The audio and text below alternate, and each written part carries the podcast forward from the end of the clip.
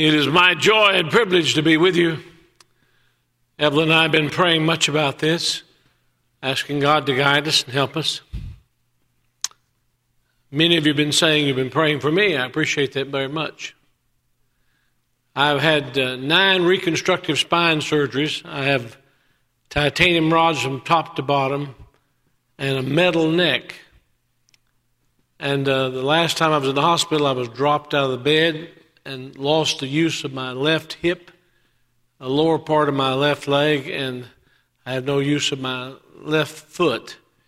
I can't even kick anybody with it. So somebody said, You're like a, a fellow with one foot in the grave. But I, I tell you, my one foot may be there, but my other foot is on a roller skate and I plan to do all I can while I can.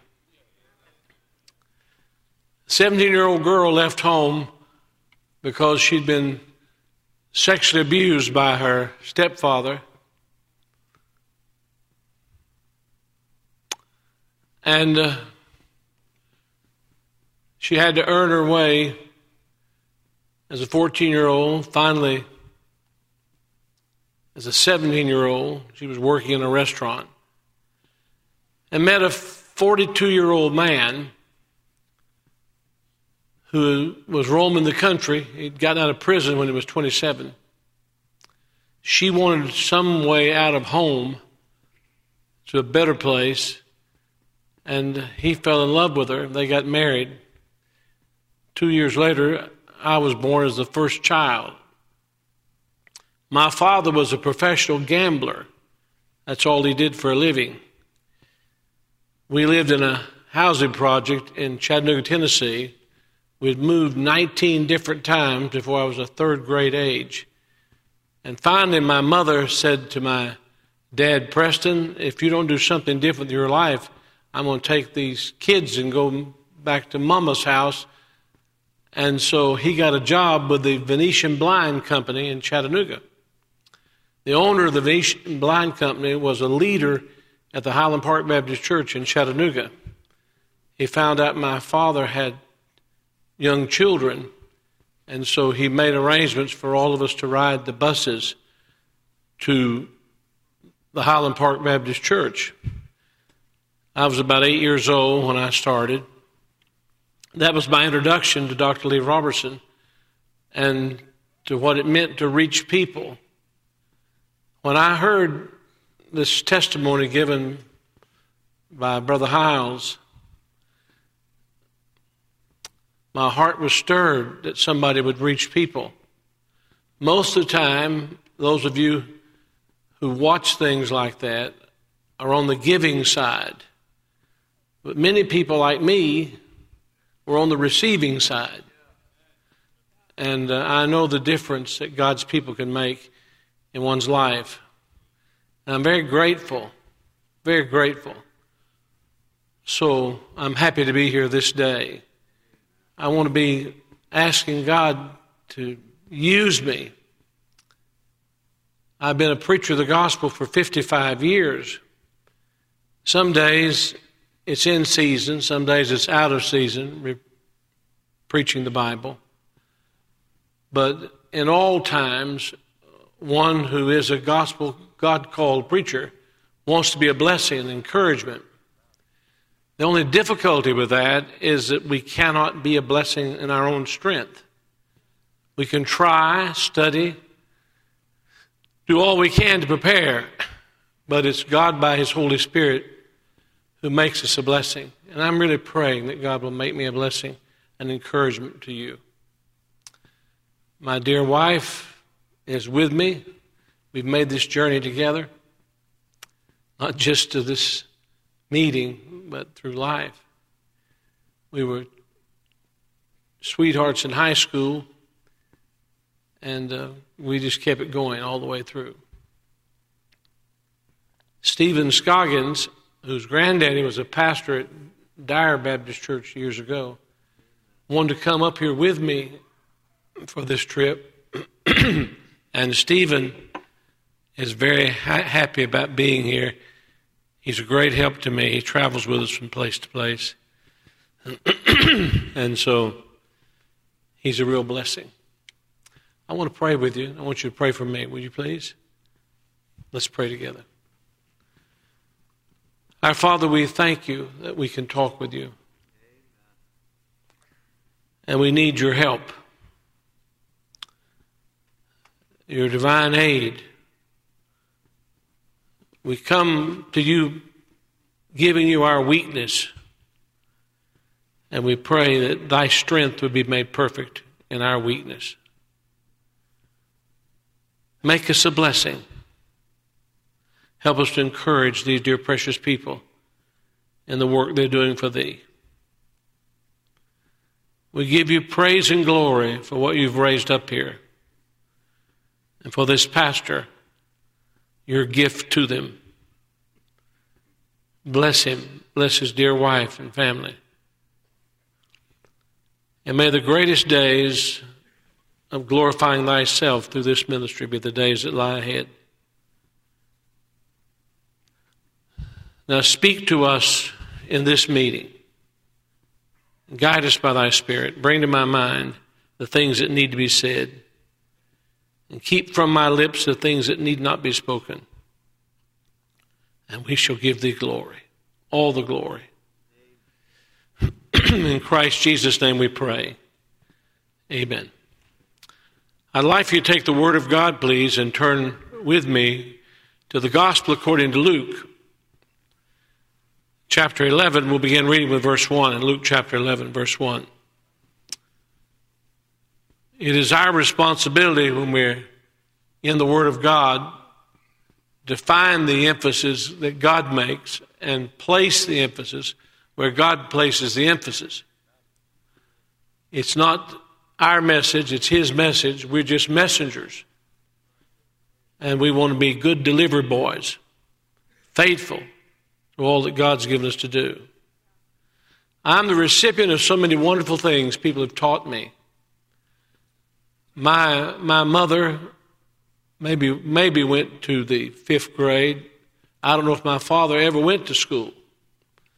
He had as rough an upbringing as you could ever imagine. Lost his lost his father when he was 10, lost an eye when he was 11, lost his mother before he was 12, and finished growing up as a young person in the Alabama Home for Boys, which he got out of when he was 16. Got in trouble and went to prison in the West Virginia Penitentiary. Got out when he was 27, roamed the country until he met my 17 year old mother, and they married. They didn't know anything about having a home or the Christian faith. There were two aunts in the family who were tremendous influences on my life and prayed for me, who were dedicated Christian women. As a matter of fact, I found out later in life that when I was born and brought into their home, because the only home we had to live, they prayed for me they prayed for me to become a preacher as an infant. And when I see them in glory, I'll tell them God's answered their prayers. And I'm trying, trying to do the best at it God allows me to do. If you have your Bible, in Luke chapter 11, begin with verse 1, we read, And it came to pass that as he was praying in a certain place, when he ceased, one of his disciples said unto him, Lord, teach us to pray, as John also taught his disciples. And he said unto them, When you pray, say, Our Father, which art in heaven, hallowed be thy name. Thy kingdom come, thy will be done, as in heaven, so on earth. Give us day by day our daily bread and forgive us our sins. For we also forgive everyone that is indebted to us. And lead us not into temptation, but deliver us from evil. If you're in the habit of marking things in your Bible, I want you to mark this expression given to us by one of the Lord's disciples as he approached the Lord Jesus. He saw Jesus praying. Evidently, they were watching him, and he was in a position they recognized that was a position of prayer. I would imagine he was either on his face praying or kneeling praying, but they knew he was praying. And when he was finished praying, the Bible says one of his disciples came to him, and he spoke, no doubt, for all the others, and said, Lord, teach us to pray. Teach us to pray. When I read that expression and read our Lord's response to that expression, I get greater insight into what the disciple meant. This is not a lesson on how to pray. This is a motivation to pray. And when you read it and ask God to guide you, you'll see that it's more than just an example of a prayer is a motivation to pray.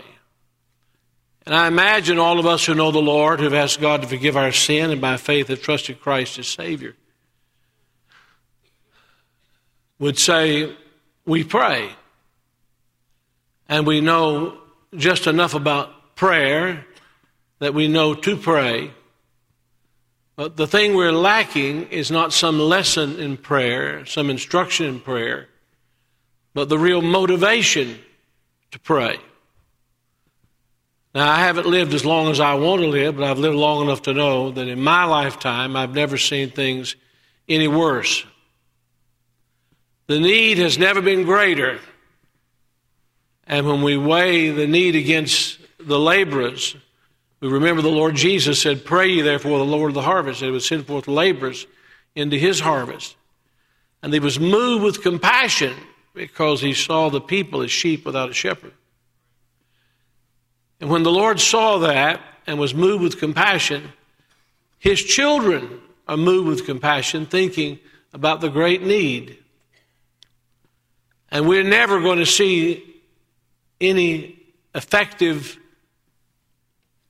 moving of God in our land without being motivated to pray more than talking about it, complaining about it, learning how to talk to God and pray about it. And so I've asked the Lord to help me just try to explain this 11th chapter of the Gospel according to Luke in hopes that it'll be a blessing and encouragement to you to help this church, which is a great church, but to be a greater church. This church, which is a praying church, to be more effective with God in the subject of prayer. May God help us. When I was just a boy, my mother and father divorced. And then my mother said to me, Your father has gotten religion. That was an old fashioned way of saying it. I found out later, four years after my dad died, and we buried him, that someone had led him to Christ. And he was trying to explain that. He couldn't find the exact words, but he was trying to explain it. But he said to my mother, he wanted to take me, I'm the oldest of four children, he wanted to take me on a Saturday to be alone with him. And she agreed. I remember when he came, we lived at 114 South Houston Street, Maryville, Tennessee, on a hill, and he pulled his car up, didn't get out of the car, but I was looking anxiously out the house through the screen porch, and I ran as fast as I could to go with him in the car. When I got in the car, he pulled up the hill to the main road in town and turned left. He drove down 411 Highway to a place called Calderwood Highway and turned left and went through that winding road to the road tees and then took the left turn up what is called today the Dragon, a curvy road, to the mountains of Fontana. When we finally got to one of those beautiful vistas overlooking the Great Smoky Mountains, he pulled the car to the side of the road and he said, I brought you all this way to say something to you. I have been to the doctor. The doctor said I'm not going to live, maybe a year at the most. And the doctor was accurate. He lived less than a year. And he said, Son, I've wasted my entire life. I've given my whole life to the devil. He used the name devil.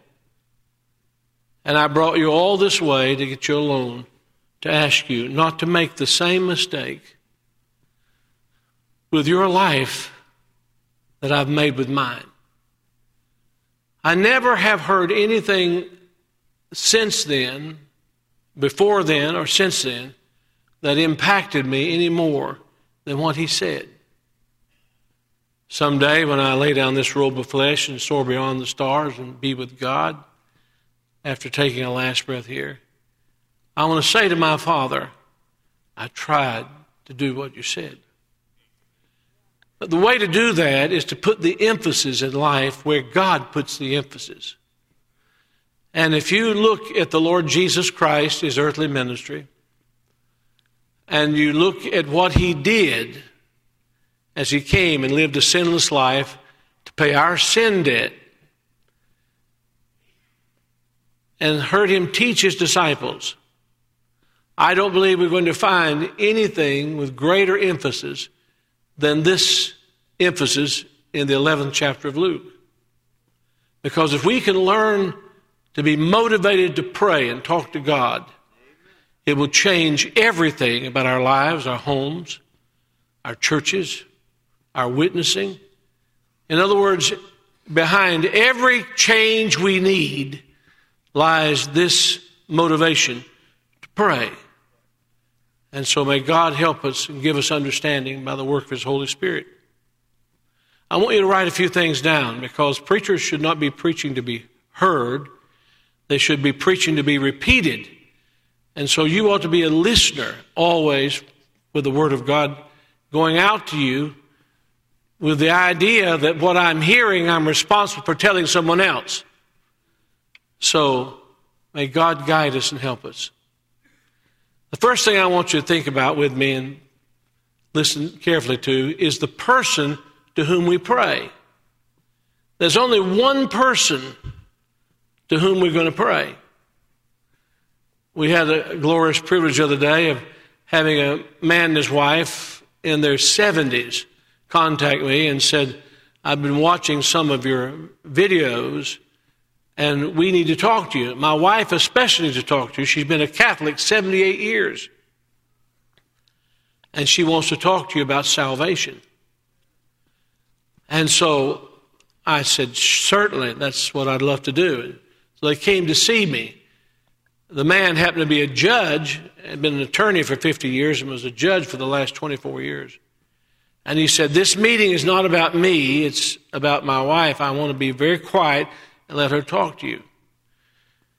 And when she told me her story and told me about her sincerity in her religion, she told me all she'd done, how often she went to confession, and all the things. And I said to her, Mary, the only thing you need to understand is only one person can listen to your prayers and forgive your sin. There's only one mediator between God and man. The Bible says it's the man Christ Jesus. And that ended our conversation. I didn't know if it was going to be an abrupt ending or a good ending, but she said, I, need, I needed that. A week later, she came into our church and professed her faith in Christ and wanted to follow the Lord in believer's baptism. A week after that, her austere judge husband came to our church and said, I want what Mary's got. Something has changed her life. And he had been a practicing Catholic, not as devout as her. But he said, I want the genuine thing. I really want to know Jesus as my Savior. And God changed their lives. But the woman said something in response to what I said to her that God used to awaken her, there's only one person who is our mediator. Only one person who can mediate between us and God. It is the man Christ Jesus. He's the only one who paid our sin debt.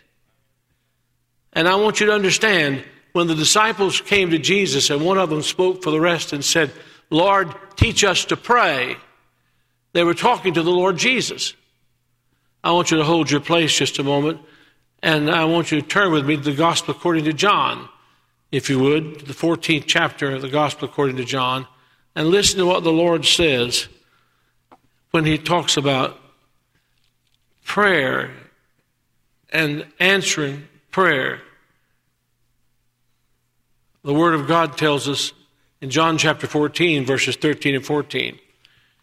And whatsoever ye shall ask in my name, that will I do, that the Father may be glorified in the Son. If he shall ask anything in my name, I will do it. Why don't you ask God to help you memorize that verse 14? If he shall ask anything in my name, I will do it. Only one mediator between God and man, the man Christ Jesus. And he said, You ask anything in my name, I'll do it. We have done a thousand times more complaining than we ought to have done, and a thousand times less praying than we should have done. The person to whom we pray is none other than the Lord Jesus Christ, who ever liveth to make intercession for us. He died on the cross, paid our sin debt, was buried in a borrowed tomb, spent 40 days with his disciples after his resurrection, ascended to heaven where he ever lived to make intercession for us. And he is the only one we can pray to and through. He's the only one who has merit. We never earn any merit.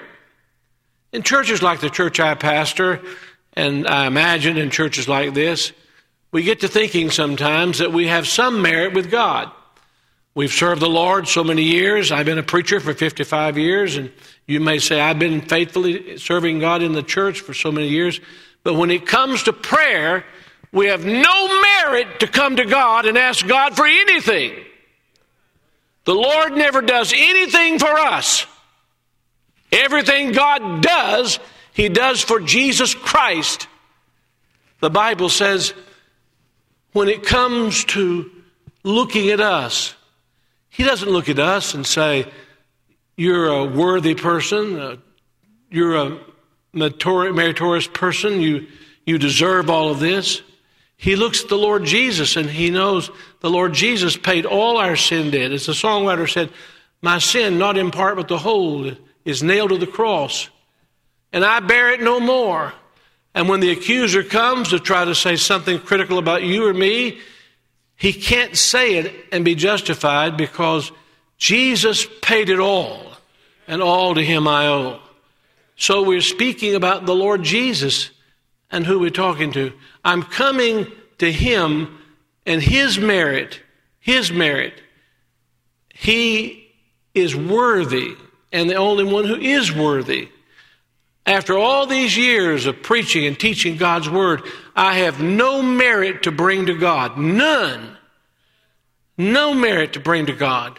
All the merit belongs to the Lord Jesus Christ. Lord, teach us to pray. Teach us to pray. The person to whom we pray. The second thing I want you to write down as we look at Luke chapter 11 is the purpose of our praying. Why do you pray? John R. Rice said we pray to get things from God. We ask to receive. But let's look at what Jesus said. I love Dr. Rice. I knew Dr. Rice. I was with him in meetings, and I appreciate everything he wrote and preached. But the Bible says in Luke chapter 11 and verse 1 and it came to pass that as he was praying in a certain place, when he ceased, one of his disciples said unto him, Lord, teach us to pray, as John also taught his disciples. And immediately he said unto them, When you pray, say, Our Father which art in heaven, hallowed be thy name.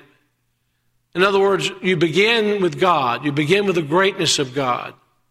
Hallowed be thy name.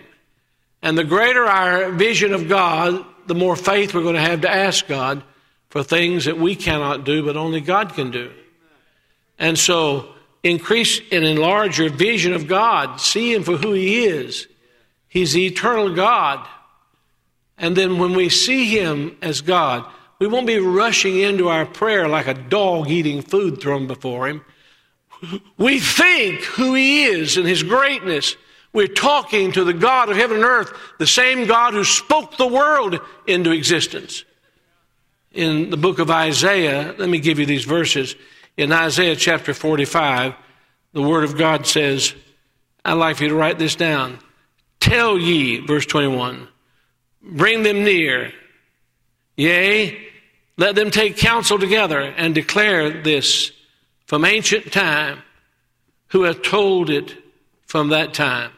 Have not I the Lord, and there is no God else beside me, a just God and a Savior there is none beside me. The Bible says in chapter 46 and verse 8, Remember this and show yourselves men. Bring it again to mind, O you transgressors. Remember the former things of old, for I am God, and there is none else. I am God, and there is none like me, declaring the end from the beginning, and from ancient times the things that are not yet done, saying, my counsel shall stand, and I will do all my pleasure. You see, we're talking to God. We, would rather talk about things than talk to God because we're not motivated to talk to God. We're more motivated to tell Susie or Judy or Mary or Bill how much trouble we're having, what's going on. But we have the opportunity. God has made a way. The Lord Jesus has paid his own precious blood for us to have the right to go to God, directly to God, straight to the Lord, to the one mediator between God and man. And when we're praying to him, we pray for this purpose. This is the purpose. He said, when we pray, we pray, Our Father, which art in heaven, hallowed be thy name. Thy kingdom come Thy will be done as in heaven, so on earth. So Jesus said, the reason we pray, the purpose of our prayer life is to change us, to transform us, to have the mind of Christ, to want what God wants, to desire what God desires for us. This transforming work is the work the Lord Jesus wants to do in us. What is it? That His will be done. Thy will be done. Thy kingdom come. As in heaven, so on earth. We want exactly what the Lord wants. And we want His will to be done in our lives is to transform us. It's not to try to ask for bigger things, better things, larger things but it's the dynamic work the Spirit of God does on us to make us more like the Lord Jesus Christ, to transform us to His will. I wish I had the words. I wish I had the ability. I don't. I wish I had whatever it takes to convince you of this, as God has convinced me of this, because my praying and prayer life is so selfish.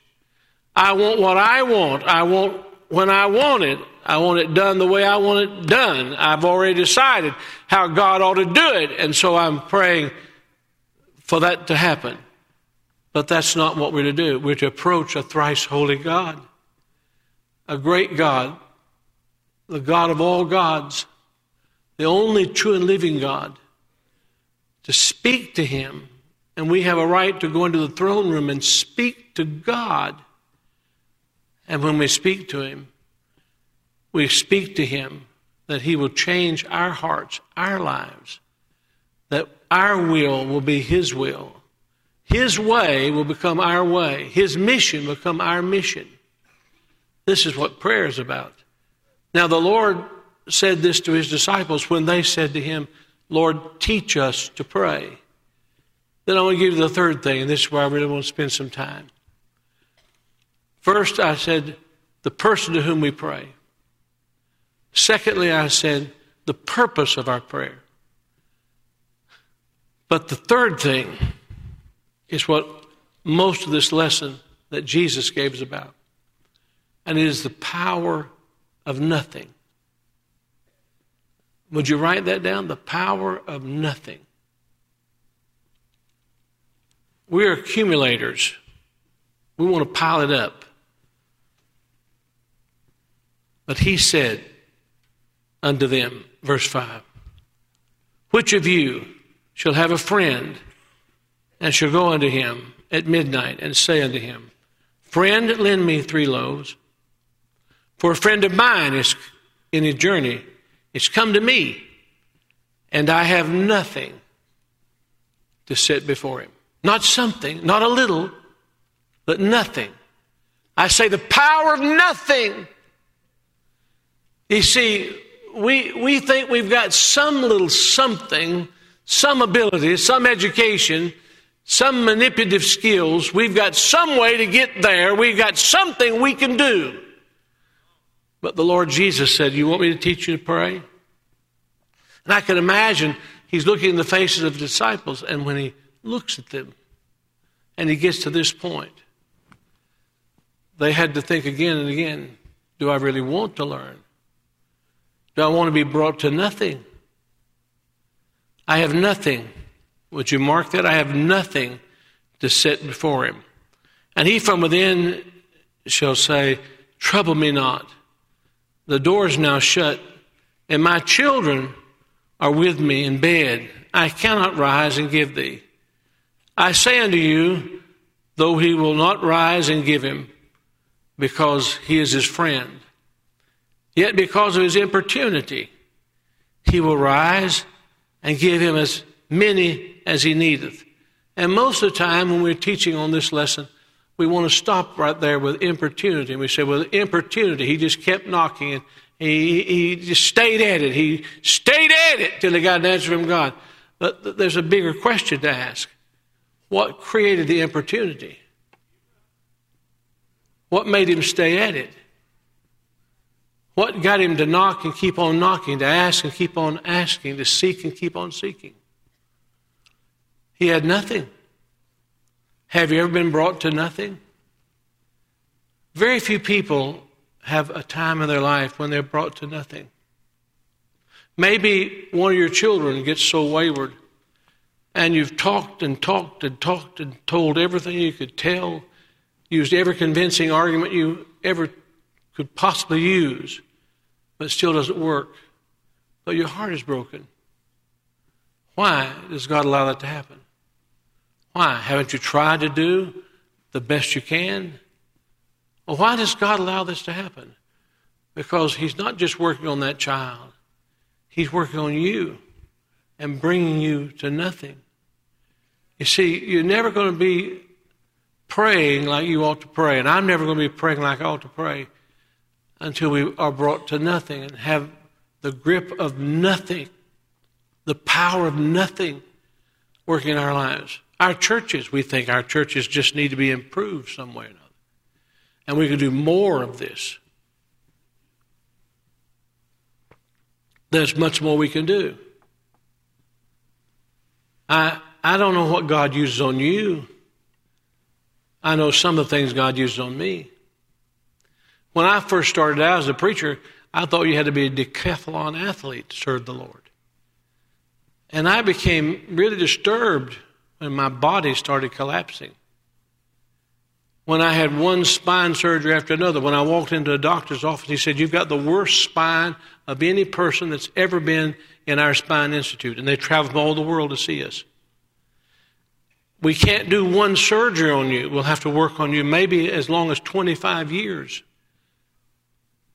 Maybe every year, 18 months, having one more surgery, one more surgery. Till finally, they climbed my spine from top to bottom.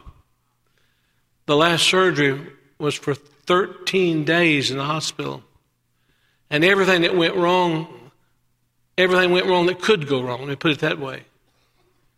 And uh, finally, the doctor walked in and threw up his hands.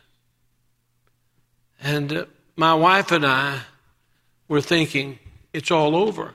I'd already heard a doctor say to me, Your ministry's ended. You'll be on so much pain medicine, you cannot live. You can't function anymore. And, I, and God made me allergic to pain medicine. I cannot take any narcotic and never have been able to. So, in all those surgeries, I couldn't take a thing. Just trying to bear the pain and deal with it. I say, what is God doing? I don't know what God's using in your life, but you want to say, what's God doing in my life? Why is this happening to me? Why did this happen to me? Because it's God's purpose if He's going to help you to be able to pray, to bring you to nothing. The man said, I'm knocking at the door because someone's come to see me and he's hungry and he needs food. And I have nothing. I have nothing. And finally, you and I have to be brought to the place where we recognize we have nothing to give this needy world. Nothing. He said, Oh, oh, I don't understand that. I no, no, we have nothing. Everything we give them that they truly need, we have to get from God. And when we get it from God, we got it from God because we realized we had nothing in our own self and own power to give them. This is a prayer lesson on being motivated to pray. We're too strong for these things. We've got too much knowledge. We're people who think they can work it out some way. I'll get out of this. That's what sinners do.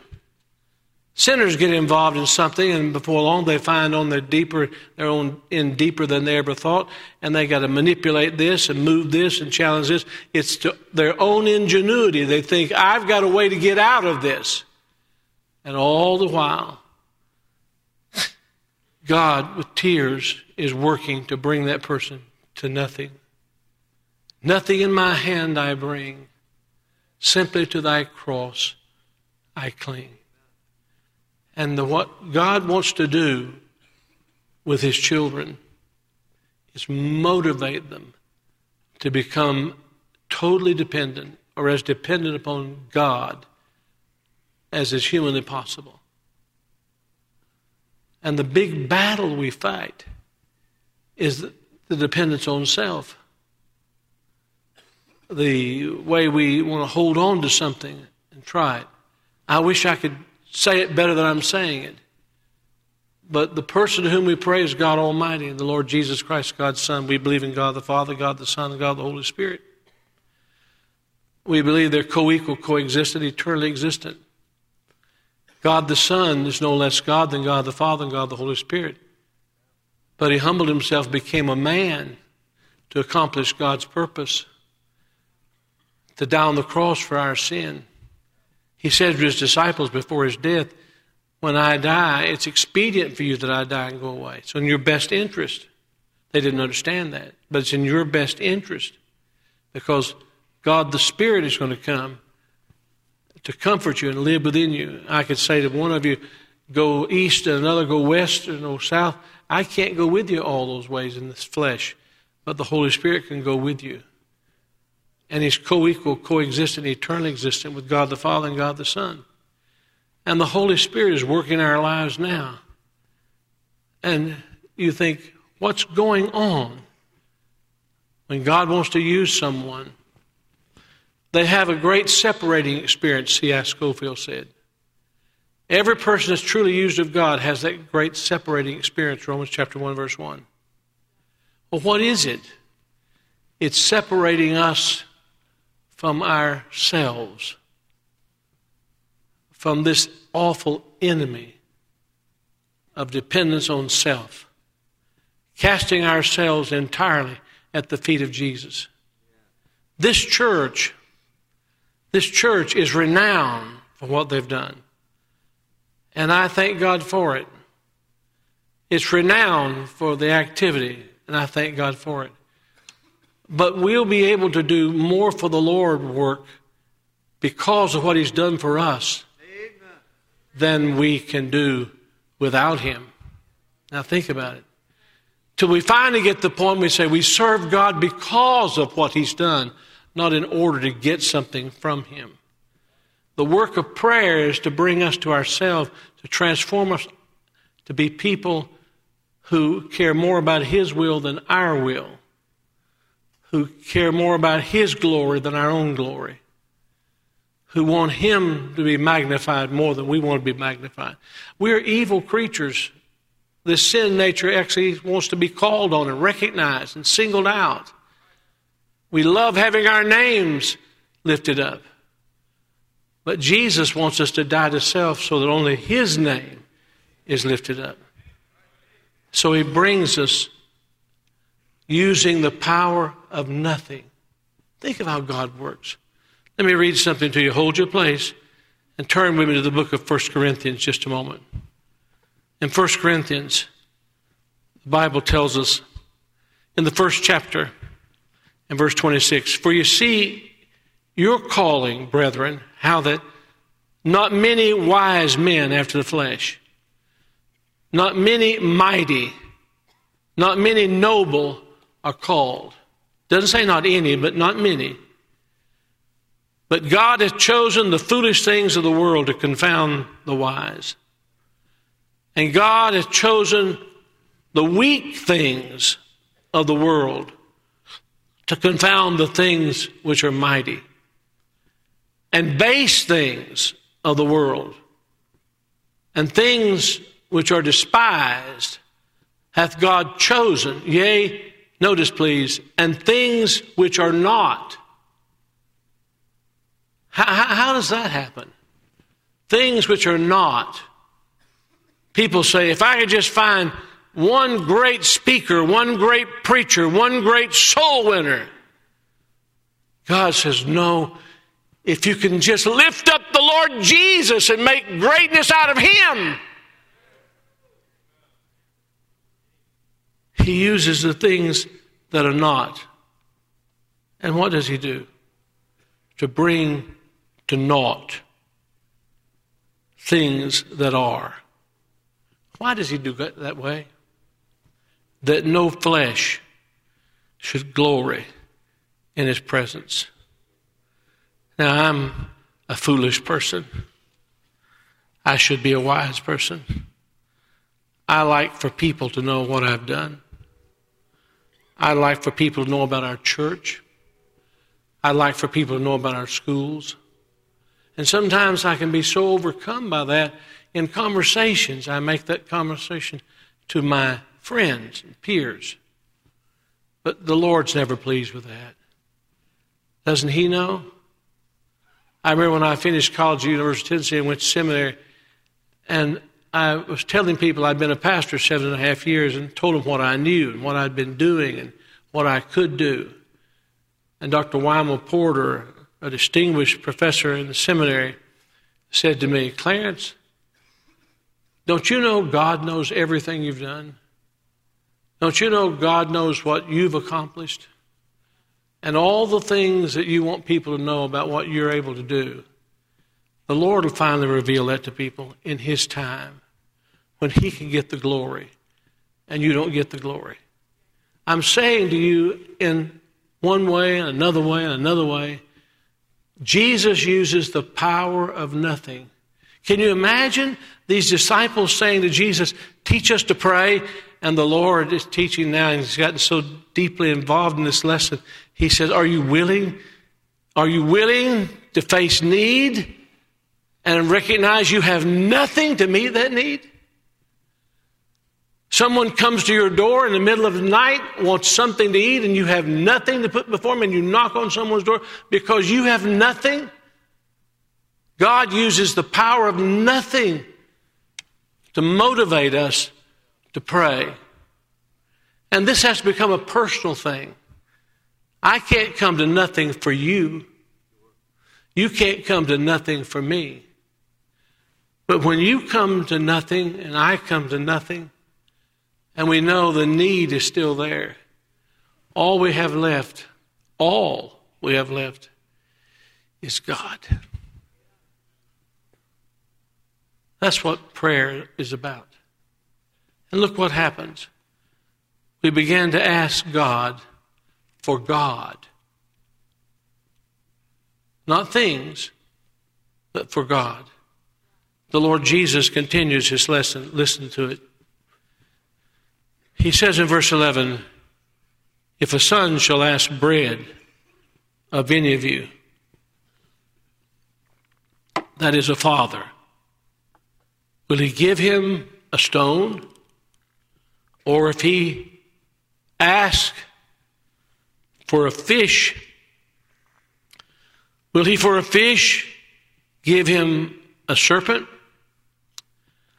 Or if he shall ask an egg, will he offer him a scorpion? If ye then, being evil, and he's saying this to his disciples, the best men on earth, are you willing to admit you're evil? If you then, being evil, know how to give good gifts unto your children, how much more shall your heavenly Father give the Holy Spirit to them that ask Him. In other words, God wants to give us so much more than we ever imagined. This is what the apostle was teaching when he wrote the church in Ephesus. More. We can think of it, we can imagine it. But the Bible says in the third chapter of Ephesians, Begin with verse 20. Now unto him that is able to do exceeding abundantly above all that we ask or think, according to the power that worketh in us. Unto him be glory in the church by Jesus Christ throughout all ages, world without end. We have just begun to think of tapping the real resource. And it's the Lord. It's the Lord. So we back up to the disciples, and they're talking. One of them gets enough nerve to go to Jesus. He's just finished praying. And he said, Lord, teach us to pray. Teach us to pray. And Jesus started the instruction. Remember the person to whom you're praying. You can't even speak with God except through the Lord Jesus because He's the only one who has merit to approach God the Father. All the forgiving that God has done, He's not done for you. He doesn't look at Clarence say, Oh, poor, pitiful guy, I'm going to help him. No, He looks at Jesus and says, He's worthy. So, for Christ's sake, He forgave me. He teaches us the real purpose in prayer is not to argue with God and try to win out the argument. The real purpose in prayer is to bring me around to my will is now surrendered to His will. His way is my way. His mission is my mission. He knows, He knows what everyone needs, and I'm to know what everyone needs as I yield to Him. May God help me. And then He gives me the hard lesson. You want to pray. You really want to pray? First Baptist Church in Hammond, you want to pray? Then God will bring you to nothing. And many times we waste our nothing experiences because we keep grabbing at something, some way. We're going to press through it some way, somehow we're going to make it. Well, God wants to bring us to the end of ourselves so that we have nothing without Him. And then when we have nothing, we know, Lord, if you don't supply any and all the supply, we won't be able to meet the need. My wife and I graduated from high school together.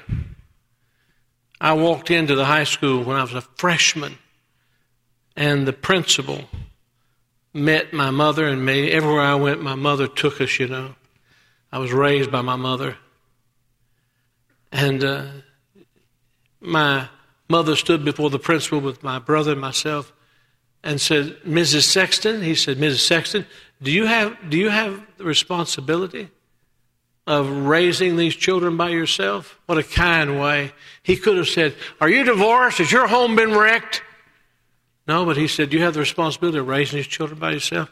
And I looked at my mother and she said, Yes. And Mr. Davis, Robert Davis, God bless him, he was a deacon in a Baptist church. He said, I'm going to help you. Uh, don't get so moved because when a principal of a high school says he's going to help your mother, he has a lot of things in mind. So when I started getting into any trouble, he jumped in. As a matter of fact, he said to me one day, Clarence, when school is out, you're going to be in my office. I said, Mr. Davis, I, I, need to be where all the action is. We have a snack bar and everybody goes there. He said, when school is out and the bell rings, finally the day's over, you're coming straight to my office if you want to stay in school. And so Monday, I reported to his office. And he had the audacity to sit me down right in his office and say nothing to me till the day had passed about a half an hour or so. By then, all the action was gone. All my friends I got in trouble with had left. All the buses had left. And then he looked at me and said, You may go. The next day, same thing. I reported, same routine. I sat there, nothing. When everything was over, he turned and said, You may go. This went on not for a week, but for two solid weeks, to the end of the second week. And he said to me at the end of the second week, Clarence, you may go.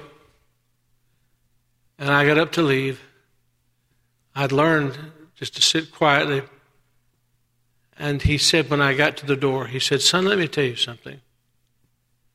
God has something for your life. That's the first time any man like that had said something like that to me. I finally graduated from high school. I can tell you about my ball playing and tell you I was, and I was great. I was, I'm greater the older I get, the greater I was. the records and all that are in the newspapers. But anyway, I was out of high school for 20 years and we had our high school reunion my wife and I decided we'd make the journey from 700 miles in Paterson, New Jersey, 11 miles from New York City, where I was pastoring a church, to go to our high school reunion. But we were going to plan to see Mr. Davis, our high school principal. Mr. Davis was no longer the high school principal. He's now the county mayor. They called him the county executive. So we found the courthouse where his office was. We climbed the steps and went to the place where we could find him. They showed us the way to his office. We came to the office entrance, and a receptionist said, Clarence, Evelyn, Mr. Davis is waiting for you. Just go right on in. I remember that day, don't you, honey? We walked in. He said, Come here, son. 20 years after I graduated from high school. 20 years. He said, Come in. I want you to come around behind my desk, big, long executive office desk. I want you to have a seat at my desk. So I made my way around. He said, Sit down in my chair. I sat down in his chair. He said, Now, I want you to turn and look to your right. And there, to my right on the wall, was my picture. And he said, I want you to know something. I have prayed for you every day since the day we met. that God would accomplish His purpose in your life. I'm going to tell you something. I have nice things said about me and sometimes to me. But no one could do any more for me than what you could do for others in prayer.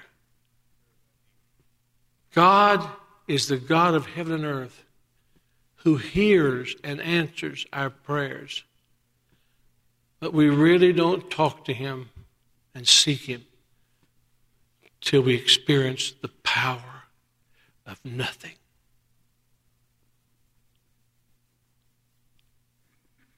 Let's bow and pray together.